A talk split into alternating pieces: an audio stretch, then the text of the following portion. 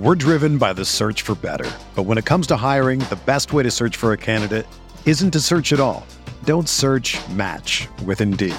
Indeed is your matching and hiring platform with over 350 million global monthly visitors, according to Indeed data, and a matching engine that helps you find quality candidates fast. Ditch the busy work. Use Indeed for scheduling, screening, and messaging so you can connect with candidates faster.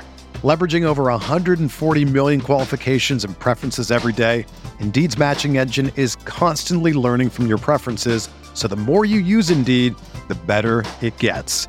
Join more than 3.5 million businesses worldwide that use Indeed to hire great talent fast. And listeners of this show will get a $75 sponsored job credit to get your jobs more visibility at Indeed.com slash BlueWire. Just go to Indeed.com slash BlueWire right now and support our show by saying that you heard about Indeed on this podcast. That's Indeed.com slash BlueWire. Terms and conditions apply. Need to hire? You need Indeed. We're talking dynasty changing of the guard on RotoViz Radio. What's up, Roto Viz?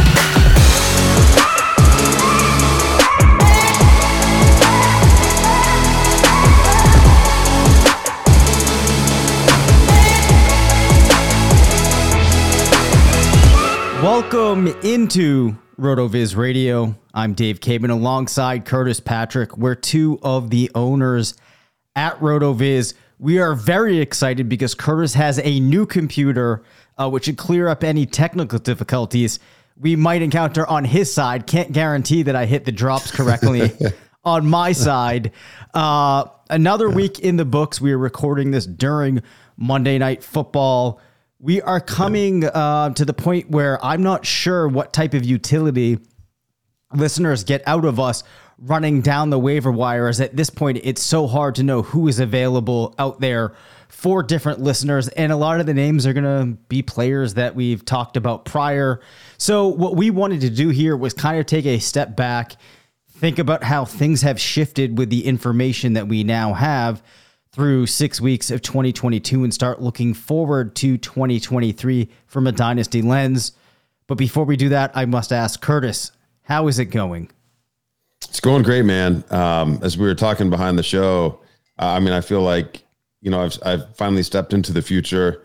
We we eked every last bit of you know performance um, out of out of the old Mac, and uh, man, it's glorious to have a new machine. It's been since 2014 uh, or, or 2015. So everything's lightning fast. You look even more handsome than normal. Oh well, thank you. Uh, with with this beautiful 6K resolution. Um, so it's yeah, every everything's going good on this end, and and I'm excited to be talking about um, these shakeups in, in Dynasty and really just talk you know talking about how things are changing at the top of each position.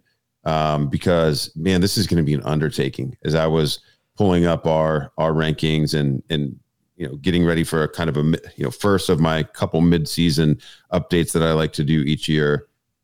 It's going to be a real struggle man. It's going to be a real struggle. So there's probably some 50,000 foot questions that I need to answer for myself and for listeners and subscribers around relative value of mm-hmm. the top of the rankings and um, how tiers have changed um, as there seem to be fewer and fewer elite producers this year. Um, and there's so, just some stuff going on in the league around the number of touchdowns being scored that potentially could just be early season noise that'll level out, or you know maybe we're going to be um, taking a, a, trip down memory lane to 15 years ago when you know it was it was very uh, very non-dispersed in terms of uh, the the riches that there were to go around. So this is going to be an interesting episode to get into, and I'm excited to get your thoughts on uh, who my top two or three guys are at each each position, so we can at least maybe find some alignment there, so we can make some dynasty trades on our co-managed squads. Seriously, because we were actually struggling to come up with, in some cases, who the third player is, which is very foreign territory so, for us. And it's not yeah. that we were struggling, yeah. you know, out of a number of choices. It was literally trying to make a case for somebody to get into that spot. Yeah. So we will talk about that in a moment. But before we do, Curtis, we need to give out the player and snoozer of the week. We'll start on a high note here with the player of the week. And after a little bit of consideration, we have given this to Deon Jackson of the Indianapolis Colts, who comes in to fill in for not just Jonathan Taylor, but Nyheim Hines. Only puts up 42 yards as a rusher, but does find the end zone, but then goes 10 for 10 for 79 receiving yards and gets himself to a 28.1 PPR day, keeping in mind that uh, in games prior, we had not seen Jonathan Taylor put up Jonathan Taylor like numbers or seen Nyheim Hines really put together any monster performances. So this was unexpected, and uh, hats off to Deon Jackson. Yeah, man. Hey, you get a chance, you take your swings and see what happens. It's frustrating to see the Colts finally consolidate touches in this way. Um, maybe now that they've seen uh, how effective that can be and that they can eke out a win doing so, uh, Mr. Taylor can get this type of, um, you know, expected point workload in in a week to come. But yeah, I mean, I guess if you're Indianapolis, the other thing is is you know how dinged up is Jonathan Taylor really? You know, maybe you let him sit for that extra week and, and get just a little bit more healed up now that you know you've got a, a horse behind him. A couple honorable mentions. Um, the Rhamondre Stevenson train continues to chug along with 25.1 PPR uh, for him on the strength of two rushing touchdowns. And then, you know, Kenneth Walker, you know, all, all of the uh, buzz has been about Breece Hall uh, at this position from a rookie perspective, but Kenneth Walker getting his first full game of action as the unquestioned starter for Seattle uh, gets 21 carries, uh, nearly puts up 100 yards rushing with a, a touchdown then he did uh, have a pair of receptions uh, for 13 yards as uh, as well. So 19 points for him and a top seven RB performance in his first start. Yes. So good stuff there. Unfortunately, we now have to turn our attention to the performances that were not so great. And this is one that I regret giving out as this is a player that we talked a lot about, Curtis, uh, right before the season started, and as a result, this player is on or was on a lot of my lineups. This is another running back, and this is Jeff Wilson of the San Francisco 49ers, who strung together seven rushing attempts for just 25 yards, zero touchdowns, saw one target that he failed to convert.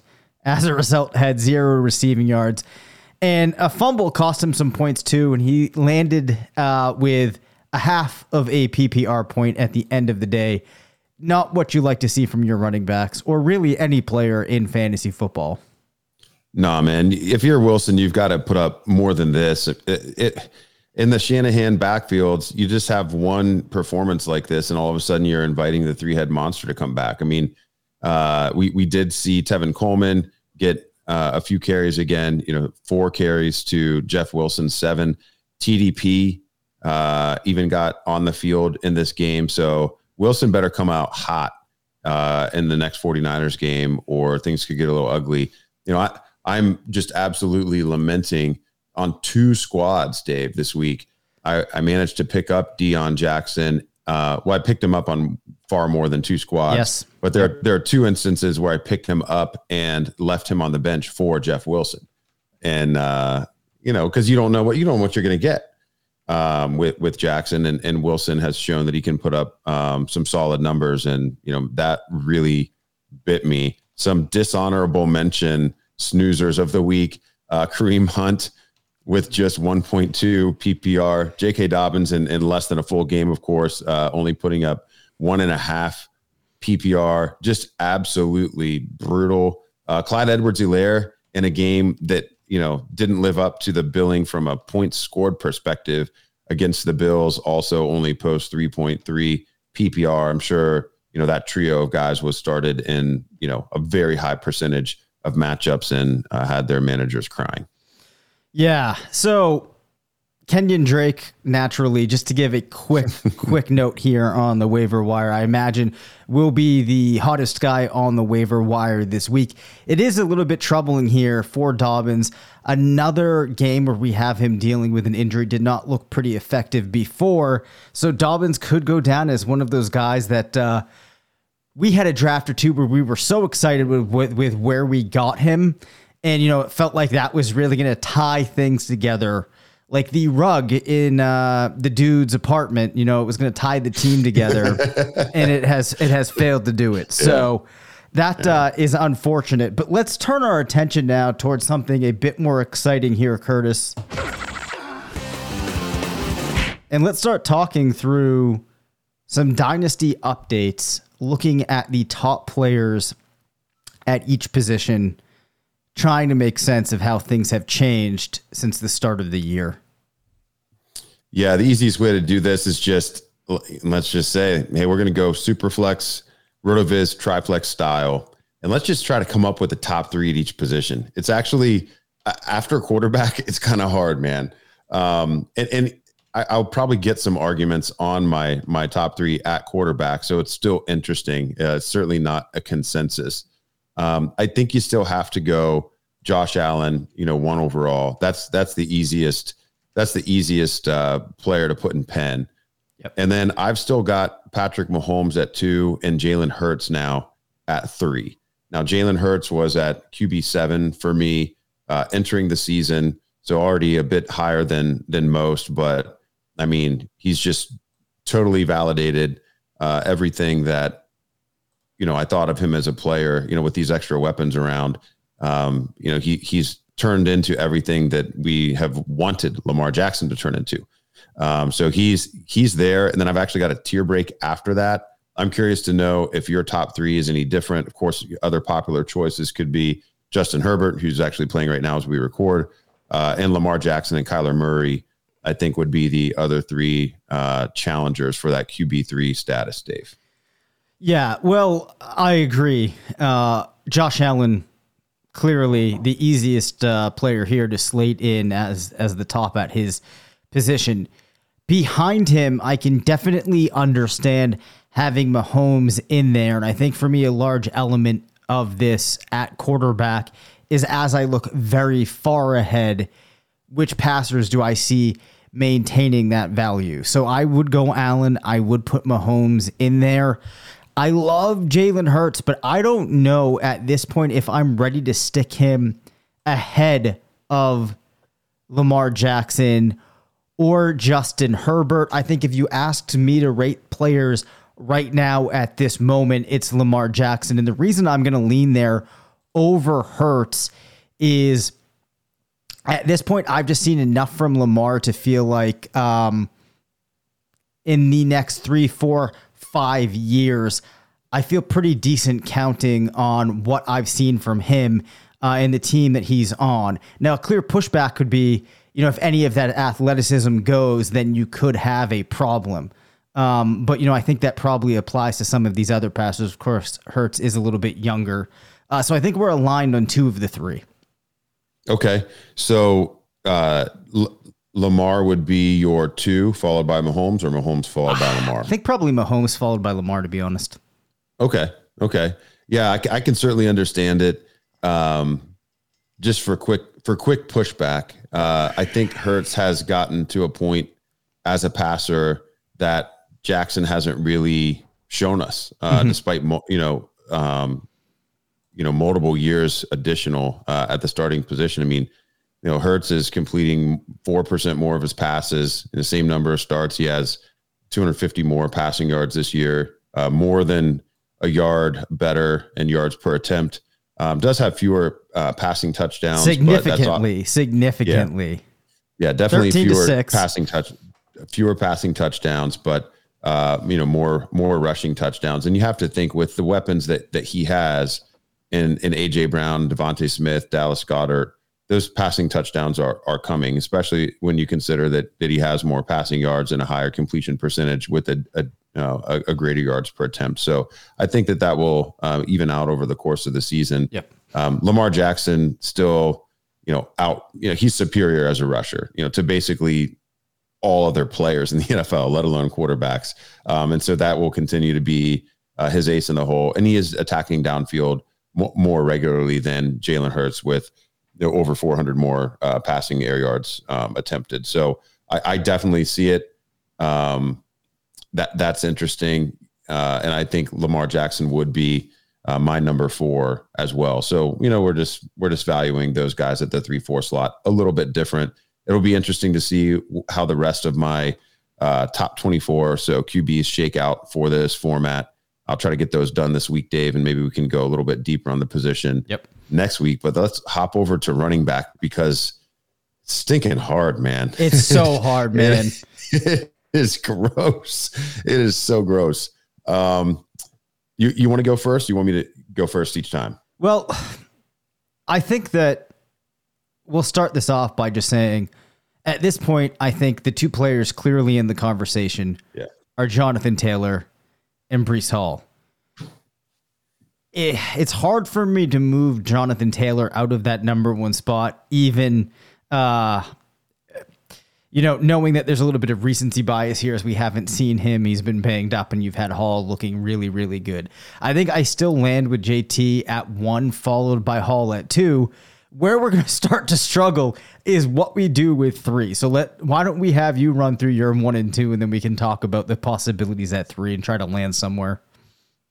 Yeah, Hall is uh, number one uh, for me now. I'm going to go ahead and make the switch. I, every time I've been too slow to change the top of the running back hierarchy, uh, I've then missed out in the following years uh, dynasty startup drafts, and you miss opportunities to make moves uh, before the rest of the community has adjusted. Uh, once you know, once something has arrived at a consensus, you know, you're now got to give up something material to pivot player for player. So yeah, you know, you almost gonna have to play like, hey, if Breece Hall plays for another month the way that he played in the first month, you know, where will he be? Like it's it's that sudden that you kind of have to think about this thing. So I'm going Hall at one. I will still keep Jonathan Taylor too. I think that the uh, you know the, the injury is the injury situation is holding him back um, a little bit there. And then I mean I've just been kind of scratching my head. It, there's there's a a gulf I think in terms of of age um, that that occurs. Probably have to go Saquon Barkley um, with the return to glory at running back three right now. You know he's got a little bit of an age advantage versus uh, Christian McCaffrey and certainly versus Austin Ekeler. Uh, but you know, with the Brian Daboll offense there and the Giants looking like a, a solid team, he's going to continue to get some favorable game scripts. But you know, they're st- they are passing to him not quite as much as you know the the elite backs in terms of target share, but you know, 26 targets through six week, he's still going to have a, a good shot at posting 50 to 60 receptions to go with all you know his second in the NFL uh, rushing production um, right now. So he's the RB three for me, but he is you know you know the equivalent of you know a dynasty first uh, behind those other two guys. He'll be a tier below. Yeah. So uh, as we had kind of talked about this, that's where my mind was going uh, to Barkley. Um, but I will say this, Curtis. I think from a dynasty perspective, my outlook on the top three running backs or just the top running backs in general is probably the lowest that it's been in some time which uh, is kind of interesting given the fact that uh, when I was heading into the season from a redraft perspective, I was valuing some of these running backs a little bit higher than I had in years past. But I think the other thing that we got to talk about here quickly that's perhaps even more interesting than just naming those three names is the fact that the RB3 for Dynasty might not even be in the league right now. They probably aren't, right? So that's kind of an interesting element to all of this. Yeah, there, there's some pretty exciting prospects coming out for the 2023 class. A good uh, opportunity to advance plug the 2023 RotoViz uh, fantasy football rookie draft guide. Uh, but you can follow uh, all of the the latest and greatest uh, Devy content by you know Travis and the rest of our Devy team on the site. Um, but you know, familiar names like uh, Bijan Robinson are going to certainly be uh, in you know in the team picture for that. I'm already seeing the puff pieces on NFL team uh, websites. There was one just yesterday on one of the more popular NFL blogs talking about would the Cowboys trade up um, boy. to land Oh, Bijan boy. Robinson? Oh, boy. So it's already starting, man. It's already starting, and uh, I think you're absolutely right. Um, some some players that within the next month, um, I will be watching very closely to potentially unseat Barkley or you know even Taylor uh, in their seats here. We saw the first real pop game from Travis Etienne um, this week, and you know he really kind of had the redshirt situation uh, as a rookie. So let's see, let's continue to monitor that situation, and then of course you know Kenneth Walker. He's not going to bring the same receiving elements to his game, but I think you know he could challenge for you know top five status pretty quickly here. And just even after seeing the one game, you know, knowing the pedigree that he has, knowing how Seattle uses their backs, you've already kind of have to put him in um, to that back end dynasty RB one conversation just on the strength of of that one game. Um, I think, which is you know, it's a sad state of affairs uh, for the position, Dave. Uh, let's move on to to wide receiver. Yeah, let's do it. So I will let you uh, go first here. I think that wide receiver is interesting in that we have two names that are firmly in there. Then it comes down to is there a young player that you can add into that mix, or do you have to go with another one of these veterans who might just have another year or two of production that's so good that you have to leave them in the top three? We're driven by the search for better. But when it comes to hiring, the best way to search for a candidate isn't to search at all. Don't search match with Indeed. Indeed is your matching and hiring platform with over 350 million global monthly visitors, according to Indeed data, and a matching engine that helps you find quality candidates fast. Ditch the busy work. Use Indeed for scheduling, screening, and messaging so you can connect with candidates faster. Leveraging over 140 million qualifications and preferences every day, Indeed's matching engine is constantly learning from your preferences, so the more you use Indeed, the better it gets. Join more than 3.5 million businesses worldwide that use Indeed to hire great talent fast. And listeners of this show will get a $75 sponsored job credit to get your jobs more visibility at Indeed.com slash BlueWire. Just go to Indeed.com slash BlueWire right now and support our show by saying that you heard about Indeed on this podcast. That's Indeed.com slash BlueWire. Terms and conditions apply. Need to hire? You need Indeed. Yeah, it's it's so tough, man. Um, you know, I've I've got Justin Jefferson at one and Ja'Marr Chase at at two. Uh, you know, both of them are in the top five or, or top six rather uh, in production. You know, this season they've got age on their side. You know, Justin Jefferson's the the wide receiver four. You know, the top three guys are two of them are definitely over the age cliff, and Tyreek Hill is just you know less than a year behind them, but you know he has the advantage of a, a late birthday. Um, and so you know the march birthday keeps him uh, a little younger on the calendar but you know Stefon Diggs Cooper Kupp, and Tyreek Hill kind of all three being at that elite level but you get one extra year presumably uh, from Tyreek Hill and playing in an offense that's not afraid to feature him. It gets pretty tough after Jefferson and Chase because you have to be willing to put a wide receiver that's age 28 or you know potentially even older if you wanted to go with Kupp or Diggs, um, or you have to pass on the league winning level production from those top three guys and project someone forward. And and that group, you know, could have potentially even included Hollywood Brown uh, before you know he injured his foot. You know that yep. that pairing with Ky- Kyler Murray's been magical. Jaylen Waddle on the same squad as Tyreek Hill has been you know much more inconsistent uh, but you know he is a, a, wide receiver one by production so far this year. AJ Brown certainly hasn't disappointed, but I mean we're talking about a player that's you know scoring six fewer fantasy points per week versus Diggs and Kupp. I mean he's not producing at an elite level. He's producing like a back end wide receiver one, and it's not a difference making level of production. You know, and Deebo Samuel also in that same age range, and then you know CeeDee Lamb is you know he's doing his thing, but without Dak, it's kind of hard hard to know. I mean, he's still yet to ever produce like an elite wide receiver, and I'm starting to wonder if you know mid to to low end wide receiver production or wide receiver one production is all we're ever going to get.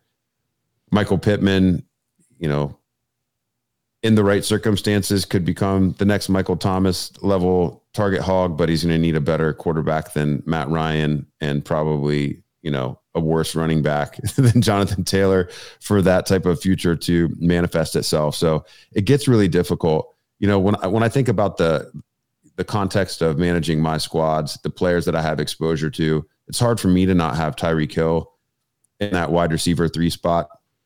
Just giving him the age uh, tiebreaker over Cooper Kupp and Stefon Diggs, but you know, being a similar producer, um, that that's probably where I lean. I wouldn't fight anyone that wants to put Cooper Kupp or or Stefon Diggs there. Um, and you know, if I was talking with our buddy Ryan McDowell, he'd probably say, you know what, you just got to take the risk uh, that's associated with it, and you've got to put AJB or or Deebo or CeeDee there. Uh, we know what happens with the wide receiver ages and and the value that you will lose, but you know, I'm also trying to actually win uh, while I play. And I just don't know, man. I don't think that I would trade Tyreek Hill for CeeDee Lamb straight up in Dynasty. So I can't rank them that way. So where I stand on this is I think today, right now, if you are playing with the remaining games this season in mind and next season in mind, Cooper Kupp is probably the wide receiver three for me. But if we're doing an exercise where we're trying to look ahead a bit here and we're thinking about if we're at the start of the 2023 season, I think at that point I'm going to give a slight edge to Tyreek Hill as well. No surprise here, we're starting to align on a lot of these. It's almost like we talk three times a week every week. Um, yeah. Right. So I give a slight edge to Tyreek Hill there because, as you said, you know, he does have a little bit benefit of being a little bit younger than Diggs or Kupp. You know, Adams is still pretty interesting to me, but I don't think he's the type of player you can have in that conversation anymore. Um, CeeDee, I just don't feel good enough about. And AJ Brown is great. Deebo is great, but I don't see them reaching back into like those top type of three spots. So I'd rather call out somebody that I thought had the potential to get into there. Now, Jaylen Waddle, I historically have been a huge fan of, and I would love to toss his name out. But in the window that we're looking at, I think you probably have to value Tyreek Hill above Waddle. So as a result, it feels to me like we actually, after discussion, have a fairly firm uh, top three here in Jefferson, Chase, and Hill. I guess the one layer to this discussion that I want to add is that some of the other positions we've talked about this large gap within the top three. Do you think that at this point there is a significant gap between Chase and Jefferson and Hill? And let's just add Kupp in there for sake of conversation as well.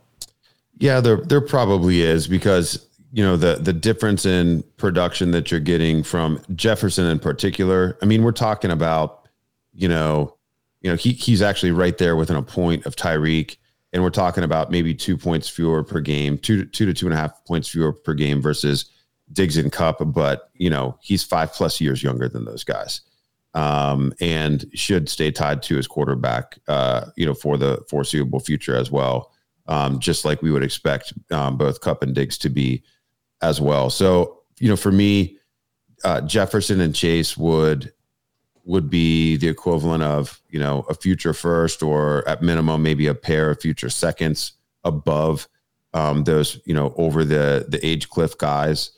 Um, but I think all three of them, you know, Diggs, Kupp, Hill, you you know you can make really solid arguments to keep them at the top of that next tier above you know the the unproven younger players uh, as we mentioned. So there will be a tier gap between those two, as there has been. Um, but I think that I will be reordering after seeing what Tyreek's done over the course of a month with you know several different quarterbacks at this point, and a player as talented as Jaylen Waddle competing for those touches, which he never had any competition like that at the wide receiver position in Kansas City. It just more and more, uh, it's kind of proof uh, of Tyreek Hill's talent. I mean, he's leading the NFL in, in receiving yards through six weeks on a new team. I mean, we don't see free agents switch and perform like this very often. I'm almost wondering if we're going to get some receiving touchdown correction uh, that occurs over the back, you know, two thirds of the season. I mean, he's second in the NFL with with 50 receptions, trailing only only Cooper Kupp. He's leading the NFL with 701 receiving yards but he has just two receiving touchdowns. I think some massive, massive weeks for Tyreek are on the way. It'll probably, you know, put more people on this line of thought. And making it even more amazing is how in flux things have been at the quarterback position. So not yeah. only new team, right. new playbook, rotation of three different passers getting in there as well that he's trying to mesh with. So very impressive what he's been able to do. before we close out, we will hop over to tight end where uh, we spent some time talking about this, to? and I'm not sure that we made much progress. All right, so obviously you got Mark Andrews, you know, by like the Pacific Ocean distance, depth, however we want to phrase this, some analogy there, out ahead of the rest of the pack, I would imagine. Uh, but what do we do after Mark Andrews? It's just so bad, man. It's just so bad. Um, I, can't argue against Kelce still at the the tight end two, man. Um, you know, he's the tight end one in, you know, in NFL sense and fantasy sense, you know, in terms of still, you know, being the most dangerous weapon at the position. I mean, he's got 17 more PPR through six games than than Mark Andrews. Uh, you know, 41 receptions, leads all tight ends, 455 receiving yards, tied with Andrews for most of the NFL. Uh, leads all tight ends, and I think all receivers with seven receiving touchdowns after his crazy four touchdown uh, performance. Um, I don't. Everyone, everyone else at the position is a projection. Unfortunately, now including Kyle Pitts. That you know, I just don't know what's really going on there, and it's it's kind of hard, man. It's Pitts isn't even locked and loaded as the three for me.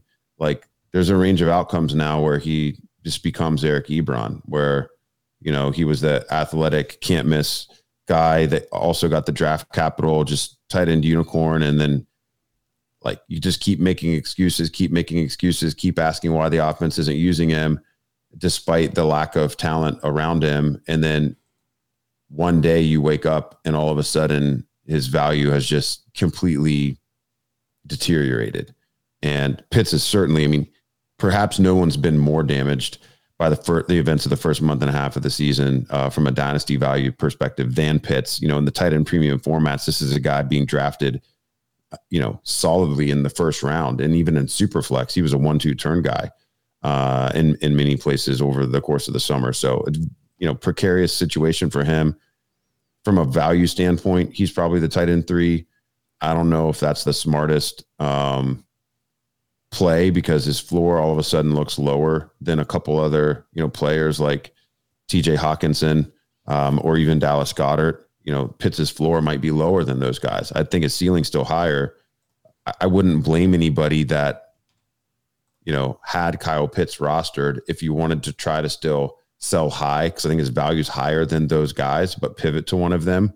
Um, I don't necessarily think that would come back to bite you uh, in every scenario. So, uh, yeah, it's you know after that, you know, so basically you're right, Dave. You know, Andrews then a chasm. It's probably Kelce then another chasm, and then you've got to talk yourself through. Am I going high ceiling with potentially really basement level floor, or am I going going to play it down the middle a little bit? You know, with some of these guys that are still know, on the right side of age 28, age 30, you know, at the tight end position. I think Goedert, Hockenson are both fair uh, to view in that vein. Pat Freiermuth, who's been uh, a little ouchy, but uh, I think he could potentially emerge from that next group down. Hayden Hurst looks really comfortable uh, there in Cincinnati, but he's a little older than you think. Gerald Everett, you know, it's just a bunch of dudes uh, after the top two, unfortunately, and kind of going back to to where it was a few years ago when it was just Gronk and Kelce and everybody else. Yeah, man. Um, it is hard to wrap your head around this tight end three because whoever you're picking it, whoever you're picking there, you have to figure out the reason why you're picking them. Uh, and what I mean by that is, it's like you said, either you're trying to go and get that upside, or perhaps you just want somebody that's contributing in the moment. It's almost like it's very specific to the team who that third option is. And that's yeah. normally not something we see at the top of a position. Now, it's possible that it's still Kyle Pitts because there's an element of the market that's baked into there. But I think for me, the larger takeaway here is that it's about understanding the the, the value at the position and that there's this huge drop right here. Um, maybe you're trying to avoid that altogether. I do think that if I have Pitts on my team, I am seriously considering getting rid of him. Uh, because it could be dead weight for a while. you know, you're still getting a decent price tag compared to what it's looking like you might get. And I just don't have a lot of confidence in the situation that he's in. We have seen bad situations sink players before, uh, and his talent. There's not the question about it, but uh, you know, at this point, it's looking like you at least have to wait to the end of this year for it to be able to manifest in any real type of way. Uh, so this goes back to I would rather at this point I would rather be wrong about Kyle Pitts and have him prove me wrong than just kind of have him sitting dormant on my roster. So I'm not sure that I've really helped the conversation that much, but it looks like you have a follow up. Well, it's just it's an opportunity cost um, thing, right? So yep. if if if he ends up producing um, if he ends up producing at the level of Andrews or Kelce, and it just takes him a while to get there, you know, he's going to give you that, you know, just that unicorn level, uh, one start one at the position advantage that's so rare uh, in fantasy. But if you don't trade him while his value is still high, then not only are you still forcing him into your lineup because of the name recognition every week and he's hurting your performance, uh, you also, you know, fail to give yourself a opportunity to potentially still trade him for you know first plus. Um, you know, potentially you get a one and a two. There might still be some people on tight end premium that would pay a pair of twos uh, for Pitts and think that they're they're getting away with robbery versus you know what they would have paid in August. So.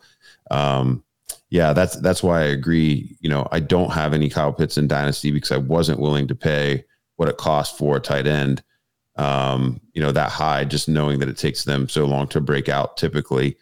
And uh, so I, I just don't, I can't play this game along with everyone. So I just have to pretend I know what I would do. But, but I do know he's fallen off so far. I mean, he's not going to be anywhere near where I would have ranked him uh, for dynasty startups, you know, year over year. You know, he, he was a, a one-two turn guy in RotoViz, RotoViz Triflex startup leagues last off season. I mean, we'll, we'll be lucky if things don't turn around. I mean, we'll, we'll be lucky to see him in the you know, top 80 uh, you know, in 2023. So, you know, it's going to be very interesting. Perhaps no more. I mean, he might be like the most important player to watch um, o- over the next month. If this thing doesn't turn around, you're going to be wishing you'd, you'd bailed. And if it does turn around, uh, all these guys that are buying low are just going to, you know, they're to be singing for years. So, just to one final little thing I want to follow up with here because I think it's interesting before we close off for the night is a turnaround for Kyle Pitts at this point. What does that even look like? What defines a turnaround for him? Does getting to like 10 points, because honestly, at this point, like 10 points a game would be a huge turnaround, right? Like, what is. What what is the minimum threshold that he needs to hit for us to consider or to feel like all right like he's he's somewhat back to you know trending in that direction where we thought he might go? Well, that's that's difficult because it's not only about the player; it's also about the team scheme and the level of quarterback play. Yep. Uh, Mariota's now attempted fewer passes than Justin Fields, who wasn't even showing up in your screening oh tools. oh boy, um, a couple weeks ago. Yep. So you know, Pitts does have an eighteen point nine percent target share, which is you know middling tight end one you know level. You know, he's kind of right in there with guys like Njoku and Hockenson, but you know he's a you know, significant uh, portion behind Tyler Higbee, Travis Kelce, and Mark Andrews, who are all, you know, 23% target share and, and above. But, you know, with, with Pitts, you have, you know, a non elite target share level of a league worst passing pie. Um, and then he's just, he's just not catching the ball. He has a 52% catch percentage, man. And so, you know, we could maybe dive deeper into that uh, later this week in the, passing game matchup radar once we have all the latest and greatest, you know, passing game analytics ready for this week to maybe understand what's going on there a little bit more. But, you know, catch percentage isn't only ever just on the quarterback. You know, that can be an offensive coordinator stat. It can certainly be, you know, an individual player stat too. And it's just so far behind the guys who are the elite producers. I mean, Kelce's catching 79% of his targets. Dallas Goedert, 77% of his targets. David Njoku, 77 percent of his targets. Um, and then even that that next level down. I mean, Mark Andrews, of course, being used a lot more down the field than than most players at the position. He's still catching 68% of his passes. 52 is just it's horrid. So, you know, that's the one I'd like to see Pitts himself improve. He doesn't have control over those other things.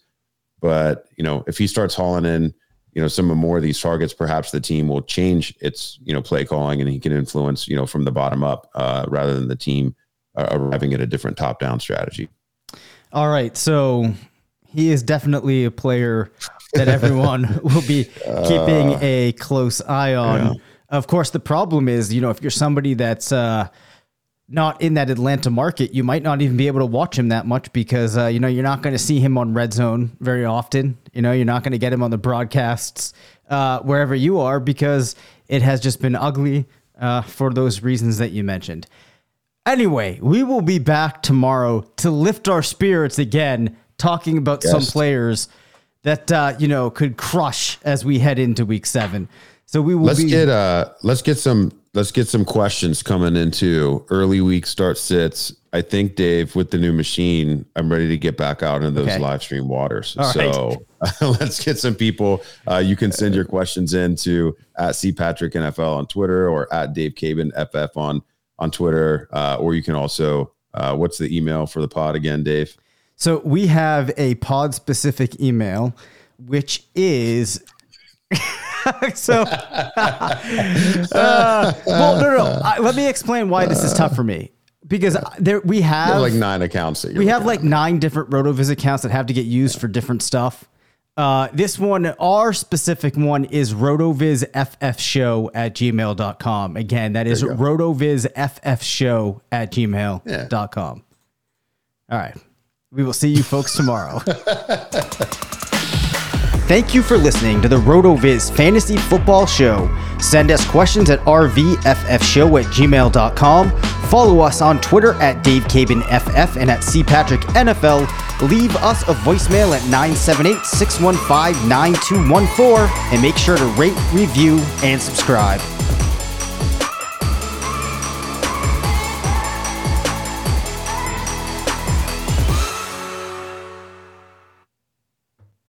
Have you heard about the 2018 study that showed half of prenatal vitamins tested had unacceptable levels of heavy metals? No? Well, now you have. I'm Kat, mother of three and founder of Ritual, the company making traceability the new standard in the supplement industry. I remember staring at my prenatal vitamins and finding all these things I was trying to avoid high amounts of heavy metals, synthetic colorants, and unnecessary ingredients.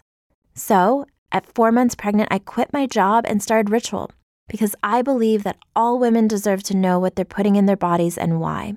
I'm so proud of our prenatal vitamin. The ingredients are 100% traceable, it's third party tested for microbes and heavy metals, and recently received the Purity Award from the Clean Label Project. You see, we trace like a mother because, let's be honest, no one cares quite like a mother. But don't just take my word for it. Trace for yourself with 25% off at ritual.com slash podcast.